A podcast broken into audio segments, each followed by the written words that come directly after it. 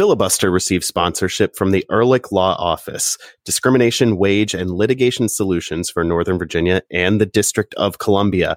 They want you to know that your rights matter. You deserve to be free from harassment and you deserve to work. They cover workplace discrimination and wage theft, non competition and non solicitation litigation, civil rights, takings and disability, and a lot more. For a free consultation, go to ehrlichlawoffice.com slash filibuster.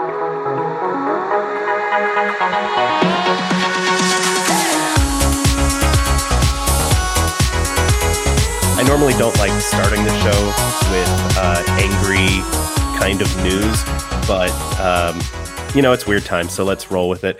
Deloy Loy Hansen, the owner of RSL, is furloughing front office staff and cutting pay.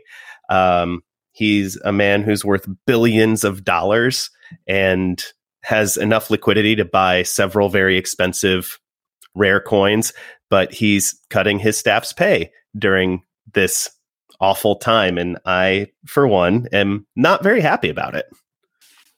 So, Adam, I have something to tell you. I was doing a quick Google about uh, Dell Loy Hansen and his rare coins, and I found a rare coin enthusiast forum on the internet sure. because, of course, there's there's a niche for everything. And uh, apparently, the rare coin nerds on the internet think that Dell Loy Hansen's coins, while expensive, are actually shitty rare coins and shouldn't be worth that much money. And so not only is he spending his money on these, apparently he is just buying shitty rare coins that aren't actually that rare. Well, at this point, I hope that he can only sell them for a loss. Um, because one of them was a dime. A dime is worth 10 cents, guys. um, I, I, feel like someone should have like pulled him aside and be like, dude, you this money needs to go other places. Uh, you can have a dime pretty much whenever you need one. Uh, they're not hard to come by. They're very easy to get a hold of. Um, yeah, I, uh, I don't know. I don't know how you end up in this this sort of racket. Uh, I assume that this that that's sort of the world that that's it's just a racket in my mind. All of it. Yeah, he's he's like the the cartoon version of Bill Gates on The Simpsons when he goes and buys out Homer's tech startup by smashing it to to bits. He's like, I didn't get rich by paying money for things. um, that's that's Dell Loy Hansen right now. Anyway, hey, hey, welcome in. This is Filibuster, the Black and Red United podcast. I'm Adam Taylor, joined as always by Ben Bromley and Jason Anderson. We're all from blackandredunited.com. There is no new DC United things to talk about. Uh, that was bad grammar. So instead, we invited some old friends of ours on for a little Capital Soccer Show reunion. Sebastian Salazar from ESPN, Greg Roach from DC 101, and the Pitch Patch Pitch Pass podcast. Welcome yep. back, guys. What's going on, Roach? How you doing? last time we hung out, well, I mean, the last time we hung out was at your cool studio, but before that, in the bowels of RFK, man, can you been? It's, it's like eight years ago. I can't even believe it, and uh, I'm so glad, and I'm, I'm, I'm thankful that these guys invited us on for the uh, oral history of the Capital Soccer Show uh, edition of filibuster. Uh, let's start from the beginning. It was oh no, it's not that. Is that what we're doing? That's not what I, we're doing. I mean, we can call. We should audible. tell the, I mean, the behind the scenes story of the Paul Cannell episode. Remember that guy? Oh my god, that guy was insane.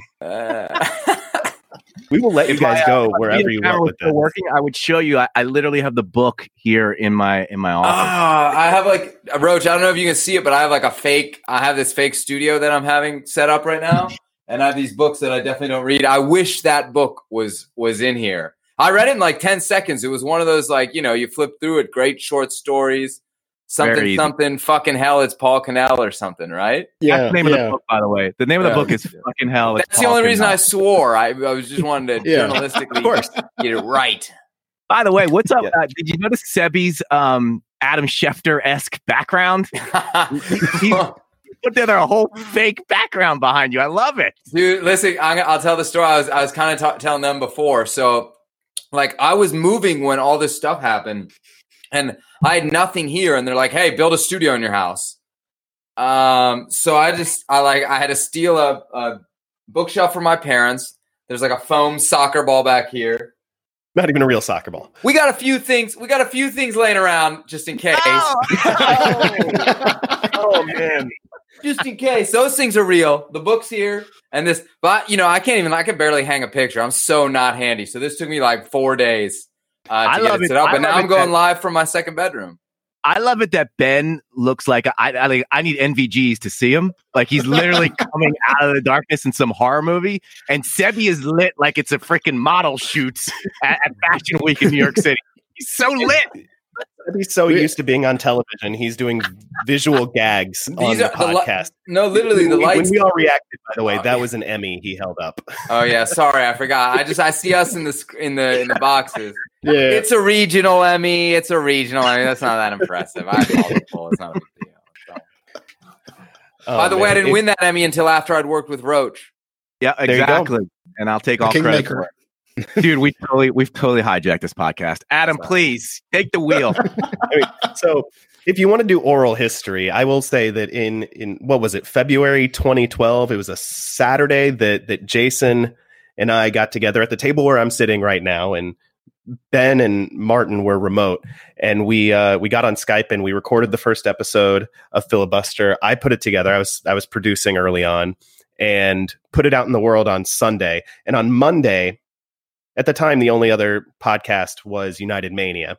And then on Monday, out of the blue, with no warning, comes this official podcast of DC United, starring two media professionals who I adore. And I just like threw my phone in the air uh, and didn't bother catching. it. I was like, and "This is wonderful." Hey, but who's still terrible. broadcasting? Who's still broadcasting? Exactly. Exactly. Exactly. This is episode 396. There you go. There you go. I think Roach, we might have made. Do we make it to fifty? No. No? definitely not. Definitely not. Adam, if it makes you feel any better, um, I have a similar experience with Sebi. He will come on my podcast.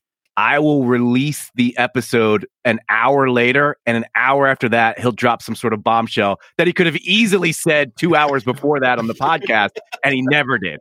Wait, is there an is, is there an example I'm missing that, I, I'm not thinking of? Although you know, you know who's good for that was is Pablo. Pablo will did Uh, that to yeah. uh, every. I mean, to be fair, we gotta we gotta feed them. You know, the the I hand know. take care of the hand that feeds us. You know, I got you. I got you. It's just it's a, it's a knife in the heart, is what it is. I used to do a lot of hot takes and stuff on Twitter, and then I, a I started getting in trouble for it, and then b, and, but b also I figured well I just put it on you know behind the paywall, and then the company gets rid, exactly. you and I gotta go and get it. Pay, pay to yeah. get my content. That's right. Yeah, there you go. It's a content driven world, guys.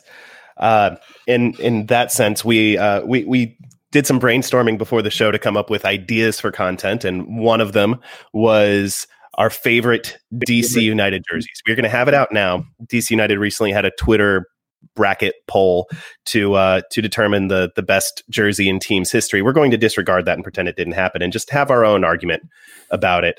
Uh, since you guys are guests, uh, Sebi Adam. Roach, yes, Are you Ben? forgetting our most I consistent segment? really am. I can't believe I did that. I was so distracted by the the uh, the Emmy. railroad. Star I was going to say the railroading of the show, but uh, the Emmy. Yeah, let's go with that. Uh, that I almost neglected our our great tradition here. Uh, and uh, I was going to start with the guests. I'll start with the guests here. Sebastian, what are you drinking?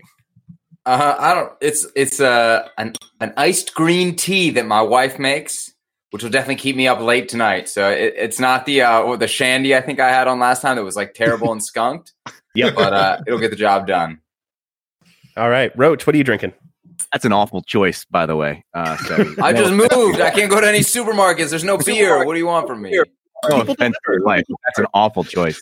I uh, it is National Beer Day as we record this, so I am trying a beer that I've never had before. It's from Black Flag.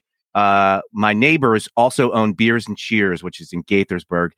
It's collabed on this. It's called Cheaper Than Therapy, uh, and the tagline because sometimes drinking good beer with friends is cheaper than therapy. It's a hazy IPA. I've never had it before. Uh, it is it is tasty, so that's what I'm drinking. Nice. I, I am a big fan of that style. Had I known it was National Beer Day, I would have made sure to get something delivered because I'm out of beer at the moment. So I am drinking a Mezcal Ricky, um, which is pretty nice and refreshing for a spring day. Uh, So I'm sorry. Are those words that mean something? I don't even know what what is. Dude, if you got to explain your look drink, if you got to explain your If- drink, have you heard of doing? Mezcal? have you heard of Mezcal? No, none of those words mean anything. Mezcal is a popular spirit. It's made from agave. It's uh, they they basically uh, smolder the cactus to release the sugars and then ferment it. So it's very smoky, even though it's a clear liquor uh, from Mexico. And I made a Ricky with it, which is just mixing it with half a lime and club soda. And any listener to the show will know what a Ricky is, I promise, because we had a million of them on this show. All right, All right. Was that satisfactory?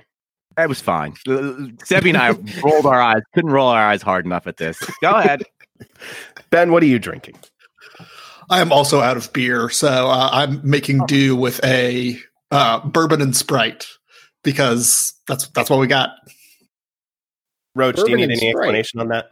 No, that one is that's an he's a, he's a true American patriot, and that's why he's drinking bourbon right. And so I appreciate that. Jason, bring us home. Uh, I am I am also out of beer and I've been putting off going to get Beer beer. Uh, I've been putting off going to get anything. Uh, so I'm getting into some real weird territory as far as food and drink. Um, it's a lot of like, what can these things do together? Um, but with liquor, it's a little easier. So I'm rationing the liquor. So I, I'm kind of mixing in stuff that I don't often drink. Um, so tonight I've got a college classic. Uh, I've got a uh, vanilla vodka and Coke. Um, for nostalgia's sake, uh, it's not a respectable drink uh, unless you're 22.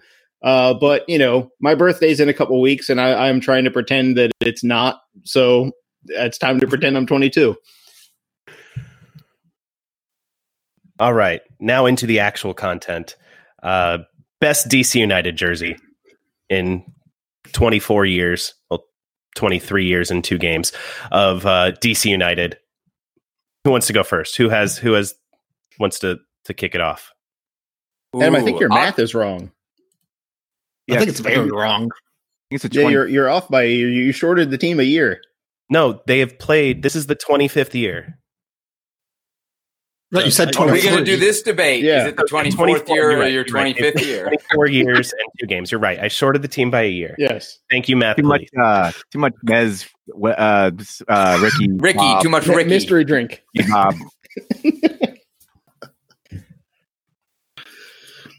Bob. Ben, what's your favorite DC United jersey? Well, I'm I'm going to go with uh, the two that I have, just because they're the ones I like the most. Um, the first DC United jersey I ever got was the 2013 third jersey, the red jersey, Ooh. which I love the the the style of it. Uh, except the one, the particular one I have is cursed. Uh, I know I've said this on the podcast before, but I'll just remind people. Uh, I got a uh, 13 Pontius uh, jersey, uh, and the first time I ever wore it, I got it for my birthday. So I got it in August. It was a little late, so I didn't get to wear it until September. And then the first time I wore it, Chris Pontius broke his leg and was out the rest of the season. So it is a cursed jersey, but I, I love the look of that one. And then the other one I have is the 1999 through 2001 third jersey, which is kind of similar to the cat in the hat. It's not the same. It doesn't have the blue, but it's kind of similar styled. And I won that on a Twitter contest from the club. Uh, but it's it's so weird and odd looking that I I have a fond fond place in my heart for it. That that was the one where they they had a third jersey that was also predominantly black. Yeah. Um, so they Yeah. had a, a, the normal black home and then a white away and then a black third jersey. Um, I don't. Maybe we didn't know at the time what to do with third jerseys. Like, well, what if it looks a lot like the first one? Like that sounds good to me. Let's do it. you know, it is was a good looking shirt though. is around the year 2000. Maybe they thought that Y2K was going to take out the primary black jersey and they wanted to have a backup. I think that's how technology works. Uh, Roach, favorite jersey. Oh. Oh, oh! I was hoping to hear a couple more. Uh, Can I? Can I kick mine to the to like two more down the road? We'll, we'll come back and you'll order Okay. last. Circle back. Sebi. So I've been thinking about it. Like, I think the jersey that I most think of when I think of DC United is the first black with the three white stripes. I think because I think of like Marco Etcheverry in that jersey. Like, if you ask me the first thing I think of, it's him in that jersey. But my personal favorite is the opposite of that. Is the white with the is the white version of that with the The one stripes. they won across. MLS Cup in. Yep, exactly. That like old, heavy, like basically hockey jersey. My dad still has that 96 one. He still, you know, wears it to the stadium when he goes. And um and so I think for me, I just like I've all that white one has just always I've, I've always liked it, even though I don't think it's the one people think of from like the the original years. And then I, I will also say this on the red. There was um in 2011, there was a game where Andy Najar scored a banger from like a 100 yards away against Philly in what was a like red card against cancer game. Anybody remember that? And they Yeah. were all reds. And I loved, I loved, I loved, I loved that like all red and that color of it was a very bright, very like, you know, intense, almost light red. Um, but I, I the, the the original kits I think you have to talk about because those are the, the iconics. Oh yeah. But I, I love some of the, the third kits over the years. And that, that red one, um, like an all red DC United to me is just like I love that as as the base of a third kit. Uh, my my first jersey was the thumbprint, which always looked silly but kind of wonderful to me. Uh, it was the the 06 07 home jersey that had the it still had the three white stripes, but it also had this kind of white shaping around it, and it just looked like a thumbprint. Um, Hmm. And I, I love that one just because it's what they wore when I first became a Oh, fan. I know. That's the one that and it's got the uh, it's got the pipping along the sides too. Like Mhm. like not along the sides, but like if if you went around your pecs, it would Exactly. the white would go down the side as well. Yeah. Also, it was. It was mesh on the side as well, like see-through mesh. Yeah, it was it was a weird shirt, uh, but it's what they wore, and I, I have one of the um, the replicas which didn't have the mesh, um, thankfully, because that would have been a terrible look for me. My all time the- favorite though. Oh, go ahead. the club the club gave me uh, a jersey that year uh, so i have the uh, I, it's the it's the game jersey that they have Oh. um, you know it's it's no big deal guys i don't want to dwell on this longer than we have to uh, but unfortunately and this is this is the this is the downside of working at the radio station i work at when when teams do give you a jersey they put your name on the back and what number do you get 101. You get 101 the the one the Uh-huh. famous jersey in all of sports 101. So that's what it's it's got it's got 18 on the front because of uh because Ramondo gave it to me but on the back it says Roach 101 which is fantastic I mean, you know, you got teams down in Mexico that rock three digit numbers. Yeah, True. dude. The So academy maybe- kids. the- Those are the academy Yeah, kids. exactly. Yeah, yeah. Your 247s.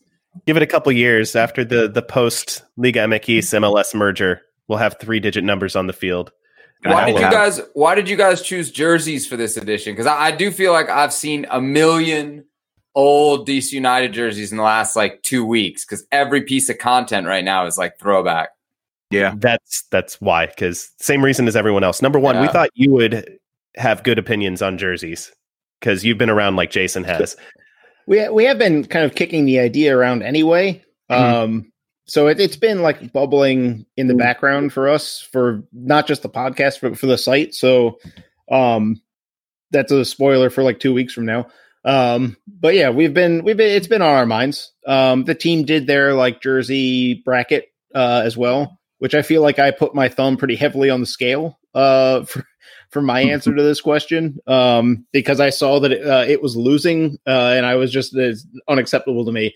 Um, for me, um, I had the the poster I had on my wall for DC United in the '90s was a Marco Etcheverry poster from 1998. It's the white with the stripes down uh, the one side, um, Mm. vertical stripes, not Yeah, horizontal. Yeah. Yeah, Um, Yep. the, the the poster said El Diablo. He had the white Predators on, um, which uh, I, I was tweeting about a couple days ago because uh, in the or no, not a couple days ago, yesterday. Um, we're recording What this is on a? Tuesday. Well, yeah, exactly. Um, but no, the the first ever DC United game. Uh, if you look at the photo, if you look at the shoes, which if you're like me, you do that immediately.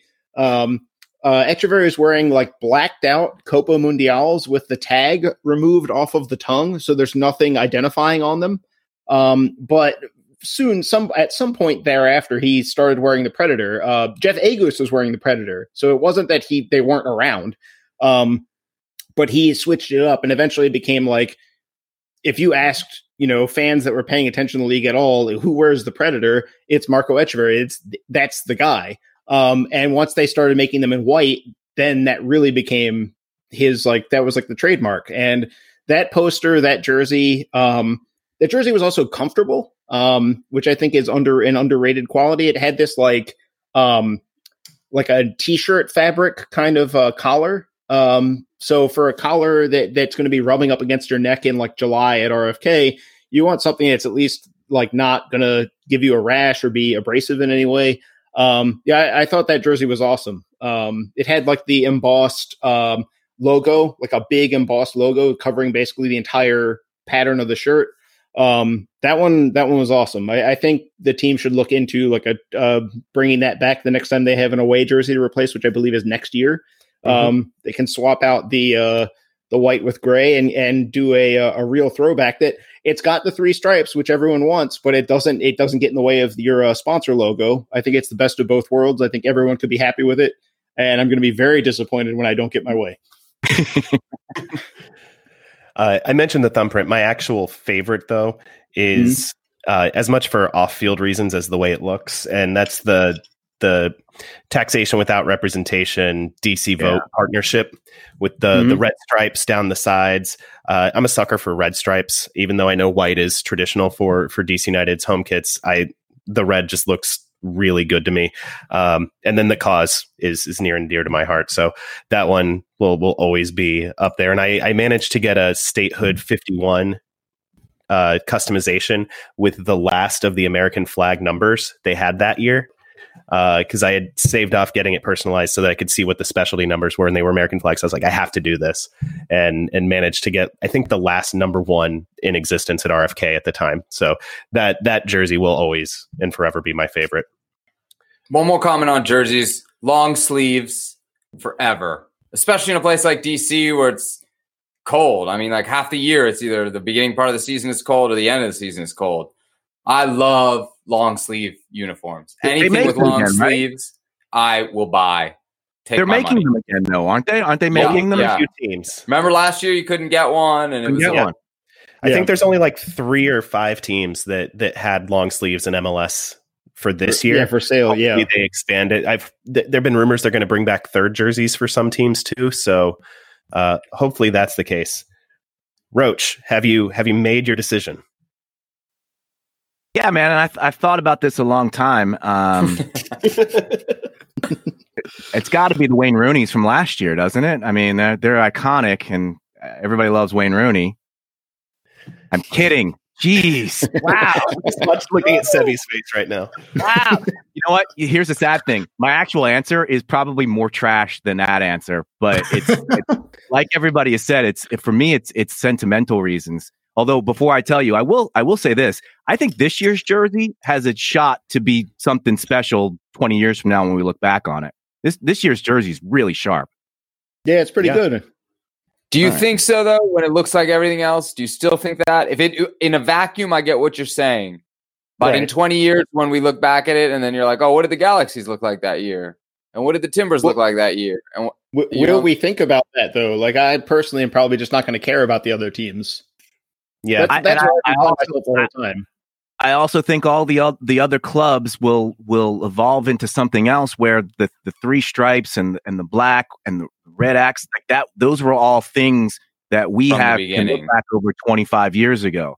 I mean, I, I, don't think I don't think my well my Inter Miami probably will because it's their first jersey, but I mean I don't know if the Dynamo are going to be remembering this jersey 20 years from now.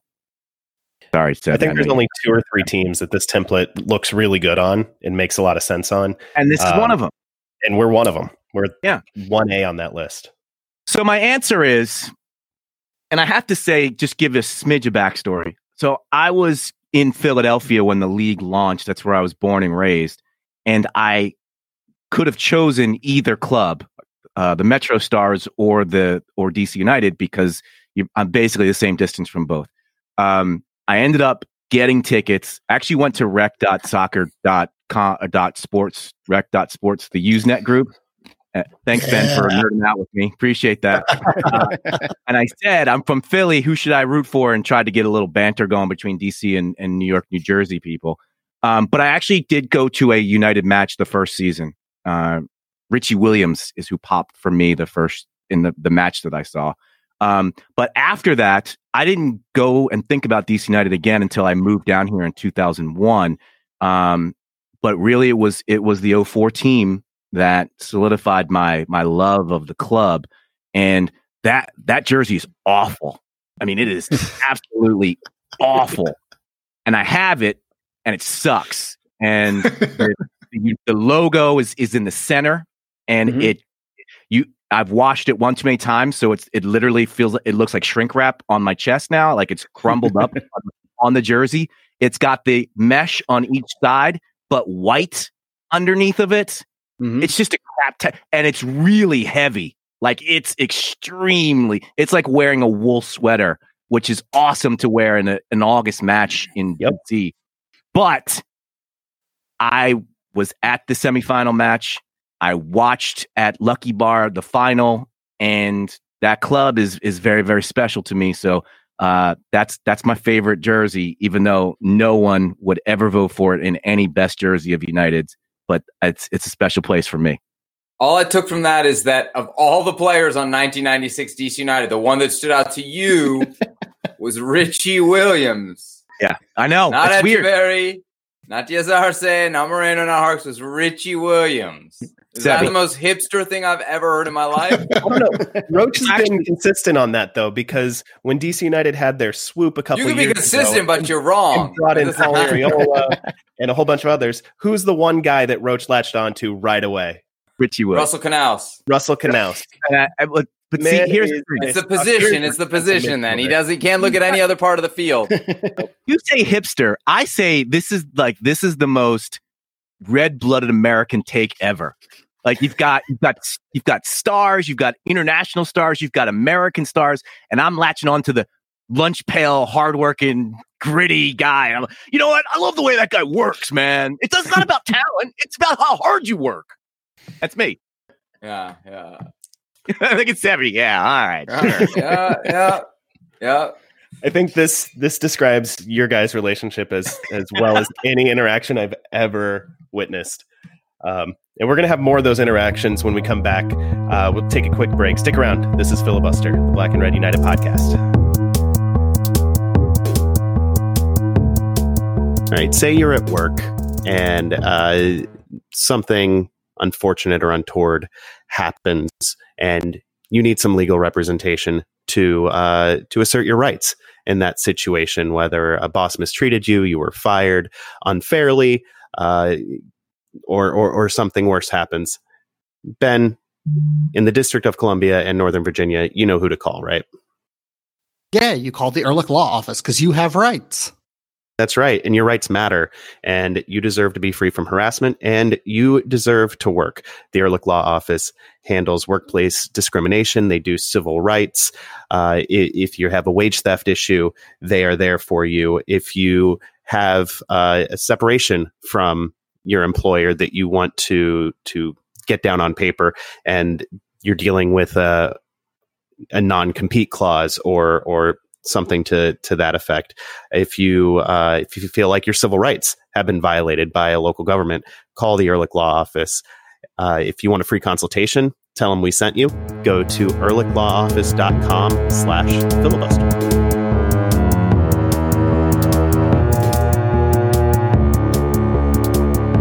Welcome back to the Capital Soccer Show. My name Roach, uh, Sebastian Salazar. We are in the bowels of RFK for this episode. Uh, Greg, wake up. Wake up, Greg. It's time to go to school. oh, sorry, I, I had a Branko Boskovic hot take that I was ready to. to Oh. Luxury player, Luxurious. We still miss him on this podcast. dude. My hair right now. You guys can't see it. My hair. I haven't been able to get a haircut in weeks. My hair is getting to Boscovich lengths. yeah. Do you have looks- a- do you- luxurious. Do you have the leather jacket? call. I, I don't have. I'm not the Fonz. Hey, Sebi, Bomber who was the uh, who was the most random guest we had on that that show? on the on the Capital Soccer Show. I mean, it had to be Paul Cannell. I know we already mentioned him, but um, Who else? Oh, you know it's a you know it's a random Capital Soccer Show memory. I work with Herculez Gomez a lot now, right? Like all the time. The first time I met him, uh, Roach, it was you and I doing an interview with him at the W In the yep. when the U.S. was about to play Brazil that year in a friendly at FedEx. And actually, it's Yep. so funny. Um, just the other day, yesterday, I think, maybe it was uh, last week, we recorded a segment and they were like, you know, we did like what his favorite game of his career was. And he picked that game. Really? Oh, Yeah, because wow. he scored against Brazil. They lost 4 to 1, but he scored. Scored We the and, knew- um, yeah, I knew- yeah. I knew as soon as as soon as we walked into that, I was like, oh, I walked out going, that guy's going to be an analyst as soon as he retires. Like You he know just what's- had, he yeah. was so comfortable. It's so much personality. It was great. It's so funny. I I think I think we said that to each other on the way out because I remember being like, "Wow, that dude's bilingual and knows both leagues. Like he'll get work." He's And polished. um and and sure enough, like yeah, yeah. I just, uh, he wasn't the most random. That was a that was a pretty. But we had. I'm trying to think who was random that we had. I don't know, man. it's funny because I, I I walked out thinking the same thing about you. He's bilingual and knows both leagues. That guy's gonna get work. yeah, yeah. Touche. No, a hey, uh, Adam, can, can we get into the um? Because I, I I think the second segment we were going to do is we were all going to do our Christen Press "What are you doing?" call, and Debbie was going to judge it to see who who did it best. Is, is are we doing that now, or is that third segment? When is Uh, that? that- That's later. I was actually going to ambush you a little bit. Uh, go back a little further than the Capital Soccer Show because Oh, I like this. I like a good ambush. I This is my missed style it of journalism. happened because I had just moved to DC in 2006. But there was something called Water Wars. Oh yeah, yeah, absolutely. Um, and that uh, that really that kind of solidified my friendship with Nick Rimando. That has since crumbled to the ground, but at the time, it was uh, it was it was just amazing that a guy who was a professional athlete would be that invested in a stupid radio bit. And at the time, I was working at night, which is probably the least glamorous of all the the positions on a radio station, and so for him to not only say yes, but to be super invested in what was going on was I mean it was it was fantastic. And it just, you know, it shows what kind of guy Nick is and he's he's just up for anything and is always down for a good time. For people who don't know what it was, tell us about Oh, this yeah. manhunt. So yeah, that's basically what it was. We recruited 30 listeners and gave them water guns and had them uh by the way, never would fly in 2020. Just Oh. uh just a heads up. So we gave we gave uh so if you had 30 people, you would only be hunting one person. And so you would get their dossier which had their address of their work and their home, males and females. Again, wouldn't fly in 2020. And then their their job was to then go and hunt. Now, meanwhile, the person you were hunting was also hunting their person. So it wasn't just a matter of they would be at one place. So anyway, if you sh- if you shot them with a water gun, they would hand over their targets, and then you'd have to go hunting them. So it came down to three people, and so we were like, we've got to get somebody like a common target at this point. And I, I reached out to the club, and and Rimando said, "Yeah, I'll be the, I'll be the guy." Gave us his home address. so next thing you know, we've got three people hanging out in Annandale, uh, in a in a family neighborhood, hunting Nick Rimando, and Nick, great guy that he is, was like sneaking out the back door or like having somebody like run out looking like him to the car, and then he'd go out another way. He was actually hunting them and would stalk them. So he he really got into it, which was insane, more insane than the actual water wars. So yeah, that was just that was really really fun. So thank you for bringing that up. That was back in the day.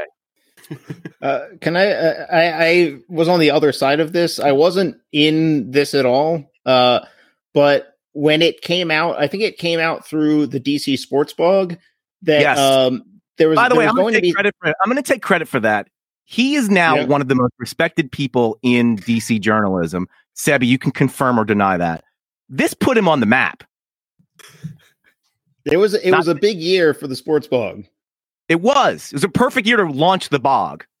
Is that is that when it launched around uh, around Water Wars? Yes, and he I, listen. It's it's. I'm I'm exaggerating saying we put him on the map, but he followed like he was one. There were four people camped out in front of Rimando's house. He was one of them because he was like, "This is awesome." Professional athlete is opening himself up to this. He he tracked. He, he would give He like live hour. I have the live blog open right now. Remember the Yes. old uh the old hashtag Kyle make it happen? This sounds Yeah. like one of those. Yeah, it Oh, was. yeah. I mean, this is all. This is all. And Kyle being the one taking it to Nick and selling it is was everything. I mean, look, Yeah. how many things could we put on Kyle Sheldon as the reason the passion is there for the fan base is because of what Kyle did behind the scenes to push the club to people who who were open to it and receptive to it. Yeah, Shout out totally. Marshall. Totally, man. I think I think the other thing too is I mean, you said you couldn't do that again now, but it's like the accessibility, right, of the players. Maybe the MLS players not as accessible now, but I just think that that front office was so accessible back in the day, you know, and I, I don't know if it's the same now. I mean, it, Well, it, when it you're was the number two, when you're the number two franchise in the in the city, you don't have to do those things anymore. You know, guys, am I right? Right, right. Right. right. Yeah. Yeah, I mean, there was also like that was also a group of players that were into that. Like, uh how many guys at any time are going to do like Nick Nick Rimando's like, yeah, sure, I'll let some people hunt me with water guns. Right, Um, right. Most players would be like, I don't, no, I don't want to do that. Uh, I've got other things to do. Um, That team, But, that uh, team was, was had- really. I mean, because they had. I mean, Bobby was on that team. Yep. Uh, Namoff was always down for uh, something fun and to do something. I don't was um I'm gonna I'm gonna pull a name out of here, but not to step on the second segment, so I won't do the name that I want to pull out. But um, was Tiago Martins on that team? yeah, he was around. I, I don't know if he was on the year Maybe that, rehabbing an ACL injury at some point. Yeah, I don't, I don't know if he was there the year of Water Wars, but he was there in that with that group, that general group That while they were in place. Yeah, he was always up for fun. It was just it was a fun team. I mean, I still remember it was a few years later, but when Alecko Eskandarian retired, they did the video Mm-hmm. about him interning in the front office, um, which was also silly fun um, and just out there. Yeah, it was a good good front office. Thanks for Well, blowing me out. Let's get back to to things we like. Let's let's go with our favorite center backs. Last week we talked about uh, some of our favorite goalkeepers. Um, we had to split it into two divisions: the Bill Hamid division and the everyone else division. Um, I think I think we'll be able to do center backs with just one grouping. We don't need to to say we're going to talk about lots of people, but this is the guy we all actually mean. So, uh, Jason, you you got to go last last time. So let's. Well, start- hang on. Did anybody did anybody drop Creighton? Did Oh, anybody yeah. say I dropped Creighton we, right we talked about Creighton. I don't wanna think he make was sure. anyone's favorite, but we did discuss him. All right, whatever. It's a trash list, but go ahead. Do you remember You're that from season? Philly, your favorite Yeah, jersey you was describe as trash. you have a brand, Roach. We know this. Jason, favorite center backs. Uh, all right. I could, I could. I mean, there's a way that people listening are probably assuming I'm going to go, and you're right, but I don't want to spoil it because I'm first, and there's four other people with opinions. Um, so I'm going to talk about uh, Ryan Nelsen, um, because the early years, the '90s, it was everything was going really well, but then DC in 2000 fell off a cliff. They were very bad in 2000. They were bad, like they lost the first game of the season 4 1 at home. Um, it was that kind of year. Um, 2001 was bad. 2002 was worse. 2003 was worse. Um, but Ryan Nelsen got drafted in 2003, and it was the first player that had arrived in a while where it was like, all right, maybe this is a team that's finally going to start to get a little better. Like this is this is a player we can maybe have some hope behind. Um, which was tough for me. He scored a goal in College Cup to knock Maryland out. He was playing for Stanford. Uh, he st- it's like an overtime game winner. So I was very against that sort of activity, um, and still am. Um, but he came aboard. He showed some promise that first year as a rookie, and I was like, all right, maybe we've got something to hope for here. And then in 2004, he was brilliant. The team won MLS Cup. Um, it was it was you know it kind of restored my faith that that uh it didn't just there didn't just have to be one period of good times and it was just going to be bad forever uh, as a fan um, which is where i was starting to think because when i was you know this is 2004 i was 22 years old uh, four bad seasons is like a significant chunk of my lifetime at that point so it's hard to think that it could get better, and it probably will, just because that's how sports work. Um, but yeah, Ryan Nelsen was awesome that year. Um, and so uh, I've always had a, a, soft spot for him. I mean, he was also just excellent, but um, he came around. He was the right man at the right time, I guess. He he shored up a team that was uh, playing a wild. Um, you know, Peter Nowak's way of playing was he was playing three four one two, and his wingbacks were more wingers than wingbacks. Um, it was wild, and uh, the the job he had was so tough. Um, because it was oftentimes the team was going to attack with seven and defend with three. Um, and he they he came through. Can I ask? Can I ask you a question about Ryan? Uh, yeah, Jason? of course. Yeah. Uh, first, I'm going to give a Sebi hot take. You know, in a lot of ways, he was the, he was Miguel Almiron before Miguel Almiron. In that, in that, he was uh, he went to the Premier League and mm-hmm. and became a, a, very important figure for for Blackburn Rovers. He did. Like, uh, he, he went on a free transfer. Yeah. Well, um, all right. Well, that's the DC United way, Jason. We didn't cash it. no. Uh, um, uh, my question. My question is: Do yeah. you did you when you watched him for DC United?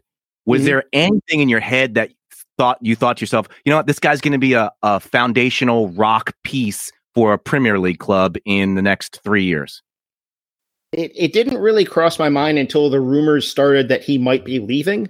Um, and I think it was even during the playoffs where it was sort of like uh, he's probably going to leave because it, it, was sort of like it was the same timeline as when Hamid left for Denmark, where it was like the team had made their offer, like they had done the best they could, and he hadn't signed off on it. And it was like, well, that's bad. That's a bad sign. Um, and so I, I, I, will say that um, the only conversation I've ever had with Ryan Nelsen was at the 2004 uh, after they won MLS Cup. They came to RFK. They did a celebration and after that ended, it was just sort of like the players all left the stage and we're just like in the crowd of fans. And, you know, everyone's trying to get Jaime Moreno, everyone's trying to get Alecko Eskandarian. And Nelsen saw his chances just sort of snake out. And I saw my chance to talk to anyone that was on the team. and so I sort of like got my angle right and I got sort of in his path. And I just, I, you know, thanked him for everything. And I was like, uh, good luck because I know you're not sticking around. Um, he's like, well, we'll see. And I was like, good luck in England where you're going. um, so it was only really late in the season where it was like, you know, if, if a team in England thinks that he's good enough, then maybe he is. But it was one of those years where I wasn't, you know, I kind of got the tunnel vision. I was thinking purely about like this team could win something this year after being so bad. So it's kind of like the rest of the rest of the world has soccer, I'm sure, but I'm not going to think about it right now um, until this season ends. So yeah, that it was kind of a. I have to admit, I didn't didn't necessarily see it working to the extent that it did, but um, you know, he was uh, he was really determined to make the most of who he was as a player, and that you know that goes a long way. You can't just be good; you have to actually be like extremely like almost pathologically determined to do the the best that you can be unless you're like Carlos Vela um and then you know this is how you know things turn out that you can be extravagantly talented and it's fine. Um, but yeah, are you, saying know, Ryan uh, Nelsen is not extravagantly ca- talented like Carlos Vela? Maybe, different maybe different levels quite. of the left foot. That's a yeah, hot just take. a little, just a little. yeah, I love I love Ryan Nelsen, man. For me, that was always like, um, and and I think maybe we're we felt it a little bit last year with like the Lucho fiasco, a connection to the rest of the world as like a DC United fan. You may have had it through other fandoms, but um, when Nelsen ended up not just going to the Premier League, because I'm not going to sit here and be like, oh, I was watching Blackburn every weekend for Ryan Nelsen, but um, it was a player that you could immediately be like, hey, that was a guy who I saw at DC United, clearly has like worked his way up. And then even at the World Cup in 2010 um, with New Zealand, where he was like the captain, I, I, I like as a DC United fan took some weird pride yeah. in seeing him um, seeing him there do that. And then I also think like one of the things I always remembered about um about Nelsen, like funny enough, is in his resume before like he played division three soccer. He went to some division three college in like Green somewhere in somewhere in I think in the Carolinas, but I'm not sure. Mm-hmm. Um and and actually like in 2004 I was like finishing up my division 3 NCAA soccer career.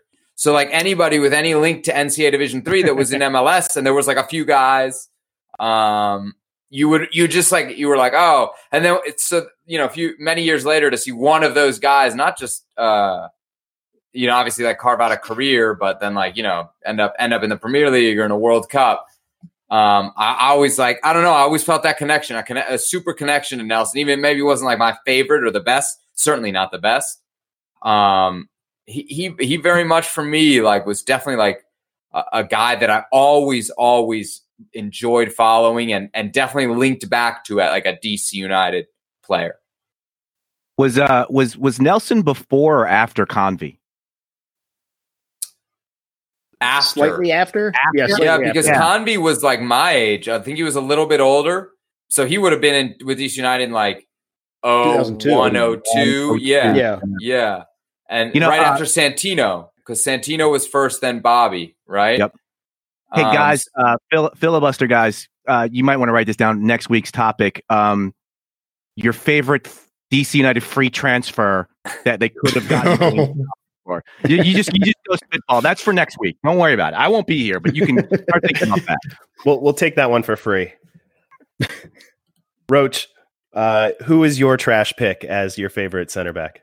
Well, uh, first of all, not a trash pick. Um, I I'm going to tell you, I thought Facundo Erpen was going to be fantastic because that guy was so friggin' athletic. But him he and was Richie very- Williams. Him and Richie Williams. I, I, I, he's not my pick, but I did want to shout out uh, Facundo Erpen. Um, Hey, and not, with- not for nothing. He's carved out a long career. Yeah. I That's what I'm mean, saying, he's man. Like, he's a very useful piece. Yeah, yeah, he's had good runs all over the world. So- So, I don't think they gave him a chance to settle in. That's all. Roach, before you go on, at, at what point with Erpen going doing his like distinctive two footed tackle that somehow never got a red card? Yep. How many of those happened before you were like, maybe this isn't the guy? What are you talking about? It was Jordan Rules. He never got a red card. there must have been some kind of referee meeting. He gets the two footed tackle. Don't worry. He's fine. Don't worry. You know, maybe David Beckham learned to tackle by studying Facundo Erpen. Uh, and I also I don't want to step on the Gonzalos because I know one of you guys are going to pick the Gonzalos. That was an awesome center back pairing. Um, but my guy, uh, all due respect to Bobby, but my guy's Mike Petke. I, I I was a big Mike Petke fan. Um, it was he was he was Felipe Martins before Felipe Martins, where you, you freaking hated the guy, and he came here and and he took the the supporters number and he just went out and and earned your your love of him by just putting in a shift and being hard nosed. It's funny. Uh, Jason said Ryan Nelsen. I, I'm taking his center back partner for for a lot of the the tenure and going Mike Petke. I, I'm just a big Petke fan. And he was, he's a, he was a bunch of fun as well to go back to that 06 team, but he, he's, he was a really down to earth guy as well as most center backs are. I know it's not cool to like Mike Petke these days, but uh, I'm talking about from back in the day, Mike Petke. I'll jump on that bandwagon. Awesome interview, like out in the field as a as a reporter. When we get we get to talk to these coaches like before games. Petke's as good as it gets, man. I you know obvi- obviously he's he's in a different place now, but man, I I as a media member, I got a lot of time for Mike Petke. I, MLS could use a lot more Mike Petke's. Exactly. Pass him out, Trey. uh, I actually, I, I don't think either of these guys is my my actual favorite, but they, I have fond memories of limited memories of both Dan Jakovic and Julius James. I think because they were both relatively early in my diehard fandom, but Decky in particular, when he was good, when he had someone on the field who could do all the thinking for him and he could just play, didn't have to think about where he was, he was told where to go. He could t- like run a guy down from behind and take the ball off him without leaving his feet, and it was it was this magical thing. And then he would carry it into the midfield like a crazy person and lose it, and you know the team, the other team would come back and score. But for just Adam, like why, are you going, sheer, why are you going? Why are you going past tense? My man is still he's still in the league. that's true. He's he's out in L.A. now, um, playing Starting. in the the Concacaf Champions League. starting. You should say starting in the CONCACAF Champions League. It's true. It's true. And then Julius James is the other one. He, I, I, only have one really clear memory of Julius James, and that is the last game of the 2009 season when he came seconds away from being a DC United hero. Uh, United needed a result to to get into the postseason, and this was at the Community America Ballpark, the tiny little field on a minor league baseball stadium that Kansas City, still the Wizards at the time, were playing on, and he gets hurt after DC United used all their subs. And so he just goes up and plays forward with one leg. And he's hopping out there on one leg. And still there's like a scrum in the box. The ball pops up and he manages to outjump everyone and heads it in uh, for, I think, his only goal as a DC United player. And uh, at that point, DC United are in the postseason as long as they don't give up a goal. Uh, eventually, we get into extra time, and uh, there's an empty net, and Fred does the smart thing and chicken wings the ball to block it on the goal line, but gets caught. Kansas City converts the penalty to to book, I think, book their own ticket into the postseason. DC United didn't make it as a result, but for those few glorious seconds, like three minutes maybe, Julius James was a hero and uh, very nearly a legend. Uh, but but it's not going to be. It never. It, it wasn't meant to be. But just that short little period where he was just um, an amazing. I feel like that you could say that about so many of these center backs. They were yeah, close, yeah. close to being a legend, but it wasn't yeah. to be. That yep. that game, by the way, like we need to. If there's a game for us to do uh, more focus on, that specific game was absolute insanity. Yes. Um, you're not even getting to the fact that uh, DC down to ten. Rodney Wallace hit the post with like the last kick of the game um, that that almost then put them back in. This was also when Brad Evans kept scoring the goal that officially ended DC's playoff hopes. Um, uh, he did that like three years in a row. Um, yeah, that game is maybe the, and I'm saying this with like Griffin Yao on Twitter mentioned his uh, first RFK experience because he's a very young man. It was that six four uh, game? Yes, uh, from a Taylor Kemp ago. golazo, yep. yeah, Taylor Kemp um, half yeah. volley, RSL. But, but, but Griffin is so young that for him, that's his first uh, his first RFK memory is a game that for us is like, oh, that was only like last year, right?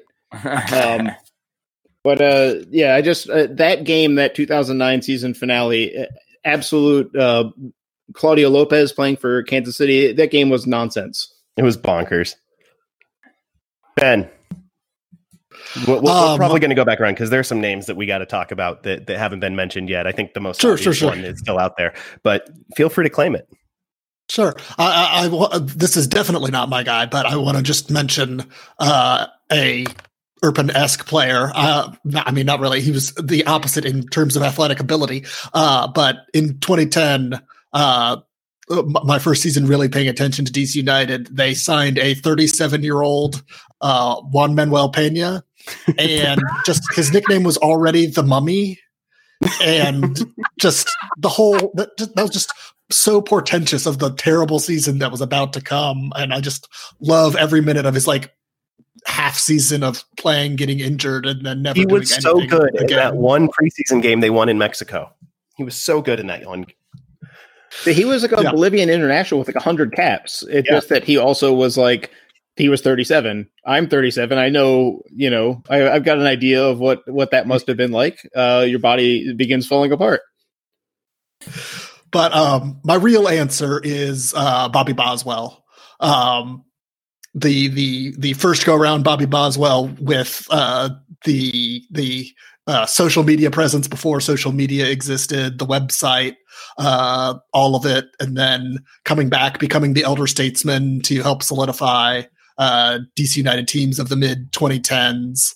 Uh, he was just a, a great player, a fun player, helped helped those teams uh, become excellent. Two supporter shields, uh, and then came back and helped get DC United back in the playoffs after an awful 2013. Uh, yeah, even even if he still has me blocked on Twitter, I, I will still pick uh, Bobby Boswell. He's he's he's he's the real one, man. Like that's that's what I love about that guy is he is exactly every interview that Goff has done and all those off the wall stories and exactly who he is on the field. Like that's exactly who he is. It's not playing a role. It's he's it's he's just the realest guy you'll ever meet, and he's he's just a really good guy. And he took not a lot of talent, and he'll tell you that, and turned it into. Look, I'm I'm obviously biased, so I'm waiting for Sebi to punch a couple of holes in this, but I mean, one of the better defenders in MLS history. I'm I'm just going to say it. As far as success of his teams, he went from a successful DC United team to a Houston team, and they immediately became MLS Cup finalists, perennial finalists every year. He came back here and lifted a team that was crap into at least mediocrity at the very least, and they had no business being that good. And look, did he was he the driving force behind all of that? No, but it's not a coincidence that teams elevated when he got to their to their club. Do you want to know what Bobby Boswell was definitely a driving force behind? Yes. Yes. Bill Hamid winning goalkeeper of the year. Mm. That's Gave him a lot of work. Gave him a lot of work. there it is. All right.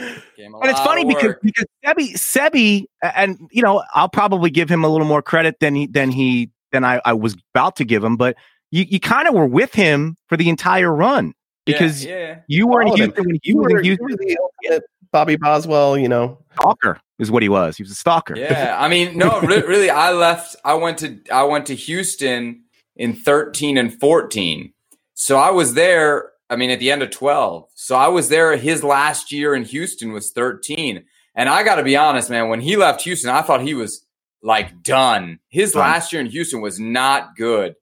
Um, I was really, really surprised with with what he got out of the last few years in DC.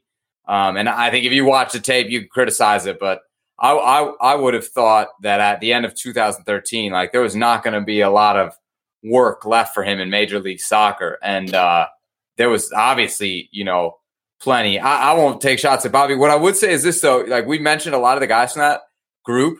I, I always think of DC United as like late 90s to early to like 99, really 2000. That that group because that's who like drew me to the team. But I think actually the, the fun group, the a little bit more fun group, the Ramon, like that 04 through 07, where they were winning slash um, winning A trophies, but be like fun to watch too in moments um, with Gomez. But but really like like the more fun bunch, the young guys, Alecko and um, and that and Bobby and those personalities. I think there's a huge generation of DC United fans that fell in love with that team, even though the, they didn't win as they didn't win as many uh, titles or games like there was a huge group of people that maybe had like moved to the city in the early 2000s that missed the first wave and that Mhm. team and i'll give bobby a big credit because he was his personality was a big part of that. Um, that team is a is like a huge part of the of the those those folks who who you would consider dc united lifers. They didn't all come with marco and and and diaz arce and and jaime back in the day. A lot of it was that like middle odds team. Yeah, I'm absolutely one of the people that came like, kind of at the tail end of that run, and a lot of those names are are who I think of. And uh, I just want to shout out Bobby's current project. Uh, he he's hosting a podcast for the MLS Players Union, um, which you guys should, if you're listening to this, you'll probably get something out of that and find it enjoyable. So go listen to that. Um, the name we haven't mentioned yet is Eddie Pope, who Yeah. Scored. I, I was going to say Eddie Pope, but since I went first, I was like, I should not say Eddie Pope. Someone will say Eddie Pope. Sebi, Sebi hasn't gone yet. Maybe he stepped on all Sebi's, Oh. Sebi's toes. He I have doubled down on nothing. I- He had to say about I'll clear the Nelsen as stage. Jason did. I have three names written down. Um, Eddie Pope, one, and just he's in his category by himself. Brian Nelsen and Emiliano Dudar. Okay. Love Dudar. Sorry, what? What was Yeah. that third one? Emiliano Dudar. You, you Yeah, the big dude. I think his. I think my hair is approaching Dudar. Yeah. length. Well, you guys got your weird choices. You want to watch Dejan Jakovic be a, a calamity at the back, so I don't get to. I don't get to pick Dudar. No, I Dude, love Dudar was my Dudar was Yeah. my other other uh, fanciful pick. But I yeah, just like an first. interesting character who was part of like a magical run. Let's not forget, like Mhm. so. Yeah, you know, with a with a crazy backstory, uh, that guy that guy was cool. I I, I always enjoyed interviews with him and just thought like, man, if he if there would have been another year or two, you know, or if, you know, in a different situation, that guy could have been, um, you know, a legend because he was coming off some really good, a really bad injury, but some really good years before that. I think he was Mhm. in his moment a decent player. But yeah, not not on the level of a Nelsen or like just you know as like you're one guy who you want to you want to name a name you haven't named in a while. There's my dude dog. Uh, can I can I throw a question out because I, I, as I said in the beginning of the podcast, I wasn't here for the Eddie Pope years. Mm-hmm. I mean, I obviously saw him on the national team, and you know, you think to yourself as and we I think a lot of us come into soccer as as Euro snobs or, or South American snobs or Mexican snobs in the case of Sebi. So you kind of your your first impression of American soccer is probably to crap on it a little, bit. So like I thought to myself, oh, I'm watching this guy play for the national team, but it's the US national team. And everybody would always say that guy could have gone to Europe at any point that he wanted to and and been a star or whatever. So to the people who saw Eddie Pope play for DC United, what made him so special as a defender? Uh, I mean, first of all, that I will say that there were like persistent rumors that he was going to go to Europe. It was like oh, a yearly, year. yeah, it was like a yearly terror that like like oh PSG is going to bring in Eddie Pope. Of course, it's P. It was PSG. I'm not like pulling a a European team that has tormented us uh, with transfer rumors. That that was like a, a, there was like a year of that rumor going around every single game at Lot Eight. Um, but what what made uh, Pope had everything that you would want in a center back was the thing. Like he was extremely fast. He was extremely good in the air. He always got his angles right. He always got the the body shape. The the the approach he had to the ball was always good. Um, and it, it really only took him a few weeks as a rookie to sort of um, adapt to the, you know, at UNC, he was probably one of the most talented players with the ball as well.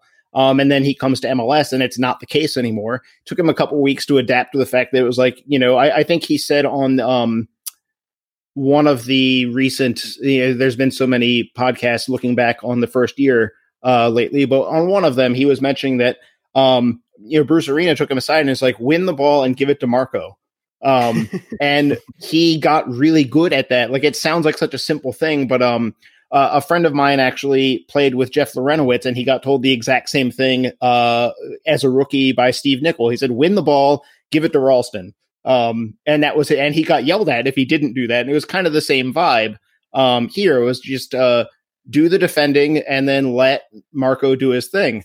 Um, but yeah, he he just all of the all of the fundamental stuff. He didn't give the ball away. His passing was it was always the smart choice. There, uh, there weren't a lot of like he wasn't trying to force things. He wasn't necessarily breaking lines with his passing, but that was fine because you know 90s soccer was a different thing. Like people weren't looking for a center back that if you're a center back trying to break lines in 1997, people were like, "What are you doing? What are you crazy?" Um, so he didn't do that. He just uh, he just got everything right. And anytime DC needed a goal, it seemed like, you know, the 96 final, the 19, 1998 uh, Champions Cup, CONCACAF Champions Cup, uh, the Inter American Cup. He scored in all of those in a final, um, which is unreal for a center back. Like a forward with that record would be uh, a club legend, and this is a center back. Um, so yeah, he he just he had it all, um, and it was always like un unhurried, un like he's never frantic. It was always polished and composed. Everything was just it seemed like the game was just very easy for Eddie Pope, which uh in 90s MLS you didn't see a lot of guys who made soccer look easy. Everyone was making soccer look very hard. And he was like, "No, this is guys, this is not that difficult. What's the problem?" Well said. Sebi, you watched him too. Yeah, I think you know, for me, the thing about Eddie Pope is there just weren't many mistakes. Like in MLS, you don't see a lot of center backs that don't make mistakes. Even the veterans have like lost so many steps that even if the brain is there, like the mistakes are still there in their feet. Um, I, I just like don't remember Eddie Pope messing up. And then on top of that, you know, not, not to take anything away from um, his ability to read a game or anything, but he was very like physically dominant with speed and and mm-hmm. his ability to jump. I, remember just being like, "Wow, this dude is really tall, but but can also like jump over the heads of the other tall guys." And I, yeah, as as like a kid, and like I, I was a little kid, so I was still little. Like I just remember feeling like there was never a ball into the DC United penalty area that was like a threat. And uh, I don't know that there's a lot of defenders that give you that kind of confidence. You're like, oh, it'll just find that dude's head. and then yeah, and then the goals, the, the goals, because you know what's DC United without like the what it what are they without 96 MLS Cup? Like what are our memories? For me, even beyond 96 MLS Cup, it's that that game against the the Vasco da Gama, the the Inter American mm-hmm. Cup. That to me was like some level of uh, arrival for DC United, and, and his goal there was like, oh, DC United is legit now. Like mm-hmm. that's real. Um, so yeah, I think I think without his contributions, like the way we feel about this team, the club's his like d- direct contributions, like real big goals. The, the the way we look at DC United may be totally different. So I mean, like not just because he was the best um, as a player, which I don't think is up for doubt, but because of like the significance of his actions. Uh, dude, I, there's just nobody else on. There's nobody on else on the list that's close to it. But yeah, if you look at his resume, it is kind of weird. It is kind of weird that he never made it to Europe because you mm-hmm. you think um, you think there would have been a would have been a spot for him somewhere in there, and and he certainly had run with the national team. You know, yeah. like he was in the national team forever. Yeah. yeah. Uh, there are some there are uh, at, at, in Atlanta, especially. There's a ton of um, people who would love to claim that Michael Parkhurst is the best MLS defender of all time. Those people did not see Eddie Pope. Is my opinion of their no, opinion. No, that's uh, that's uh, that's like I mean Ferraris and Fiats. That's right. That's yeah. Please. And on that Zlatan quote, I think well, we're gonna hang on. Hold on. we're not calling it a night. You're doing a whole center back conversation and you're not going to at least talk about Birnbaum for 30 seconds. Okay. All right. Well, throw. I mean, we'll throw I, some listen, more names. I know he's not on. I know he's not on our list, but I mean, come on. The guy. The guy is well on his way. Well, to, let me ask you this. Let me ask you: Is he above anybody that we've mentioned? Like any of the of the real James. Pope, Nelsen, Petke? You put him above any of those guys? He's 29 years old. I'm, we're probably looking at another three, four seasons to to to to pad his resume for whatever it is that you think is important for a, a great an all time DC United center back. You know what Which I, I judge a center back on? How the team did. Yeah. So uh, for me, guys that won as center backs will always be in a class ahead of guys that didn't win. So then let me ask you this. What does Birnbaum have to do to get on this list, short of United winning something? Uh, become a lot better player and get into the national team and prove to me in that set. I mean, like I, you know, I think Birnbaum's a, you know, I've always he's a fine, serviceable center back, but but you know, and yes, in in the, in the list of all time greats, he'll he'll be like a top five or like an edge edge of that list. But he, you know, there's a difference between like very good and great. And I don't know that Birnbaum, even when he edged up against the national team pool, what three, four years ago, you know, in, in a January camp, sixteen, five or six 16? years ago. Yeah, 2016, I think, or 15, whatever. Um, like, I, yeah, I just, I, I right, put him in that I'll, category. All right, I'll, I'll make but a case hey, for him for a yeah. second because, first of all, he did make the national team where they where they then and I believe it was Klinsmann said you're a right back. So I mean, look, that that that kind of hurts when you go into the national team and then you're put into a position that I, I've never seen him in. And then right after that is when he had the the string of concussions that knocked him out of national team convent, uh, conversation. Am, am I saying he should be on the national team now? No, but I'm also saying some forces outside of his control led to his exile from the team, national team. That is. Is he anywhere near the best center back in the league? What? How deep does the does the does that list go? Do you want to? No, I mean it, it, that's yes or no. Yes or no. It, Come on. I'm saying, is he a top ten center back? I, I, he's in a conversation. Is he top five? No. So how deep does your number go? Yeah, if you say he's top ten, I'll, I'll let. That's your opinion. I, I you know, I don't know, man. I don't know. Boy. No, I, I like Birnbaum a lot. I have his jersey. Um, I I think that if he had been able to score the way he did in college, granted, he took penalty kicks in college at Cal, um, but he just he was able to win not just the defensive headers and the the set piece headers to set up a second ball. He was able to put the ball in the net a lot, and if he'd been able to keep up anything like that rate, I think he would be much closer to legend status for DC United because everyone loves a center back who can score um, the world over, uh, especially in English influenced leagues like MLS still is. Um, and he's been around at this point for a really long time. I think it's just I think some of it is the the ghosts of the past are always going to loom large, especially when you're not, as Sebi said, when you're on a team that's not winning trophies on the regular.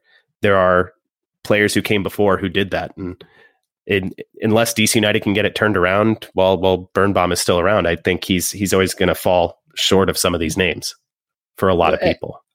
Because because that, that, gets at the we're talking about favorites, mm-hmm. um, mm-hmm. and and favorites ultimately you kind of you kind of have to win something for the most part. I mean, if especially at a team like DC where the trophy case comes up so often, um, if this were favorites for the Revs or the Rapids, um, he's probably one of the first people on the list. But um, you know, some of it is bad timing. You know, he's been on some bad DC United teams or some teams that were, you know, able to, you know, do well enough to get into the playoffs, but not well enough to do anything when they got there. Um, so that's some of it is is, you know, these the favorites are gonna be the guys that have those like lifetime moments. You know, it's it's tough, but that's kind of the way it is. That's how favorites and club legends get made is um, you eventually got to lift a trophy. Um, and and the Open Cup was now seven years ago, so it's uh it's tough. It, it's tough to be a good player uh, on an average or even a good but not great team. It, it's you know like Sebi said, getting over that line is is that's kind of what makes you a favorite is getting over that line. It's so tough to get there. What's up, Roach? You registered as Birnbaum's agent or what? No, and and look, and, and, and this here's here's what I here's my point. It's very rare that a soccer player gets a run on a team for as long as Birnbaum has been on DC United. So look, I, am not saying that he should have been on anybody's list. He wasn't on my list. If I if I really wanted him on my list, I, I would have mentioned, hey, that's my guy. That's my favorite player. But he's been on the team for seven, eight years now. And that's that's gotta mean something in a in a club that's only 25 years old and in a sport where bouncing around is is kind of par for the course. The guys had a run on this team. And so I thought and by the way, this is what we just talked about is absolutely fine. I just thought his name needed to be thrown out. No, you were right. I got a little eager to to to close the book on the conversation. I actually have his name written down. Uh, other name, the other name I have written down that we haven't mentioned is Jeff Agoos, uh, who was around in the early years. Uh, the one and, point I'll give you, the one point I'll give you um, is that Roach is that you're right when you say if he's he's only 29. It, we're we're judging the rest of these guys on their full careers.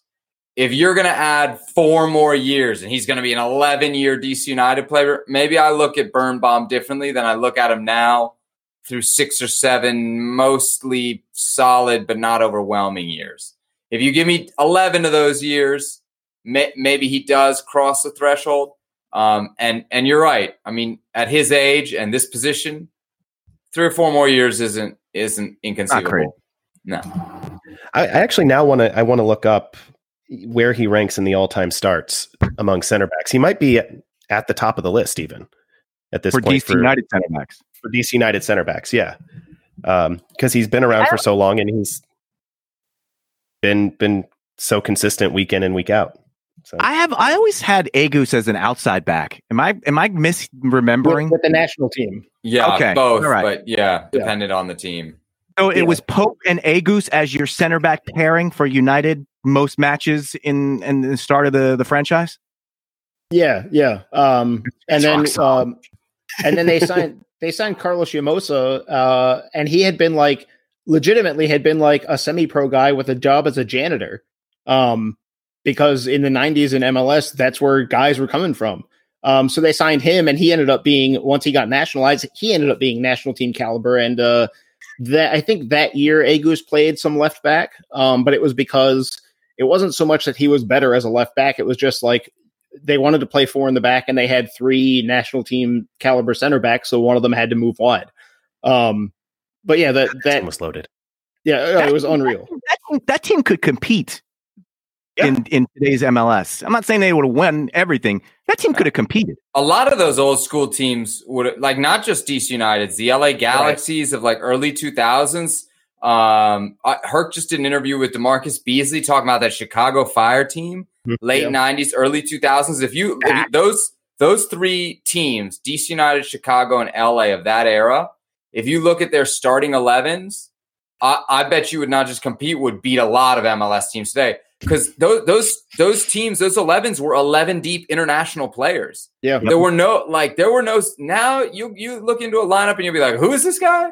I gotta you know you gotta go deep into Wikipedia to find out who these guys are. On those teams in that in that era, all those dudes were. I mean, not household names, but for MLS, like, oh yeah, that guy yeah. plays for Poland. Like this guy plays for that. Blah, blah, blah, blah, you know, um, every the start. If you were not an international player, if you were not like on your national team, you you weren't getting run on the big teams in MLS. Yeah, I mean the the, the early '90s or the the early years of MLS, it was kind of like the contracts were all such a it was ridiculous in that there was no structure to anything. And so the teams that were well run were the teams that were like okay there aren't really any rules. So let's just sign anyone that we can that's good and we'll we'll figure it out from there. And the league was like i guess you've just got a bunch of great players. Good job um, and so, yeah, you could assemble like Kevin Payne got it right early. Assemble uh, an all star team. Um, assemble the best team you possibly can, and don't worry about MLS's rules. And the Galaxy were doing that, and, and then Chicago came in with you know two years of observing the rest of the league and saying like, oh, we can do that. We can go get a bunch of guys that uh, you know are on their various you know Eastern European national teams for the mo- with Chicago. That was mostly where they went. Yeah. Um, and, and, we don't have to have a team that's like five or six college draft picks. Um, it doesn't have to be that way if we don't want it to be. Um, and that is that is why those teams like it's funny how MLS didn't. It wasn't a straight up progression. It was really, really you know the first year there were a lot of really talented players, and then those players either like their pay grade went up and they left the league, or they got too old and they just couldn't do it anymore. And so that early 2000s period, the league really got bad um, mm. from a talent perspective uh, because all that that initial burst of quality either aged out or priced out, and all of a sudden you just had what was left, and and it got rough. There's a reason the league almost died, um, and it wasn't just finances; it was also that the soccer just wasn't. It was tough. It was, I mean, I was still going, but it was it was rough. I, I don't know how else to put it. Well, that's a somewhat less fun note to end the episode on. Yes, but downer ending. You go to war with the endings you have, not the endings you want. Thank you all for for listening. Uh, find us at blackandredunited.com. Support us financially at patreon.com slash filibuster. If you're able and inclined, you know, do that after you support your local community and your neighbors through through this hard time. Uh, mutual aid societies are where it's at. Uh, find us on Twitter at filibusterdcu, at black and red u. Send your emails to filibusterpodcast at gmail.com. Download, subscribe, rate, review wherever you get your podcasts. Mostly, though, next time you're on a Zoom call talking to some soccer fans, mention the show. That's that's about the nicest thing you can do for us. For Jason and Ben, thanking Sebi and Roach one more time. I'm Adam, and we'll talk to you again real soon. Say goodbye, Jason. Dell Loy Hansen, just sell one of your coins and then keep all your employees. That's it. It's easy.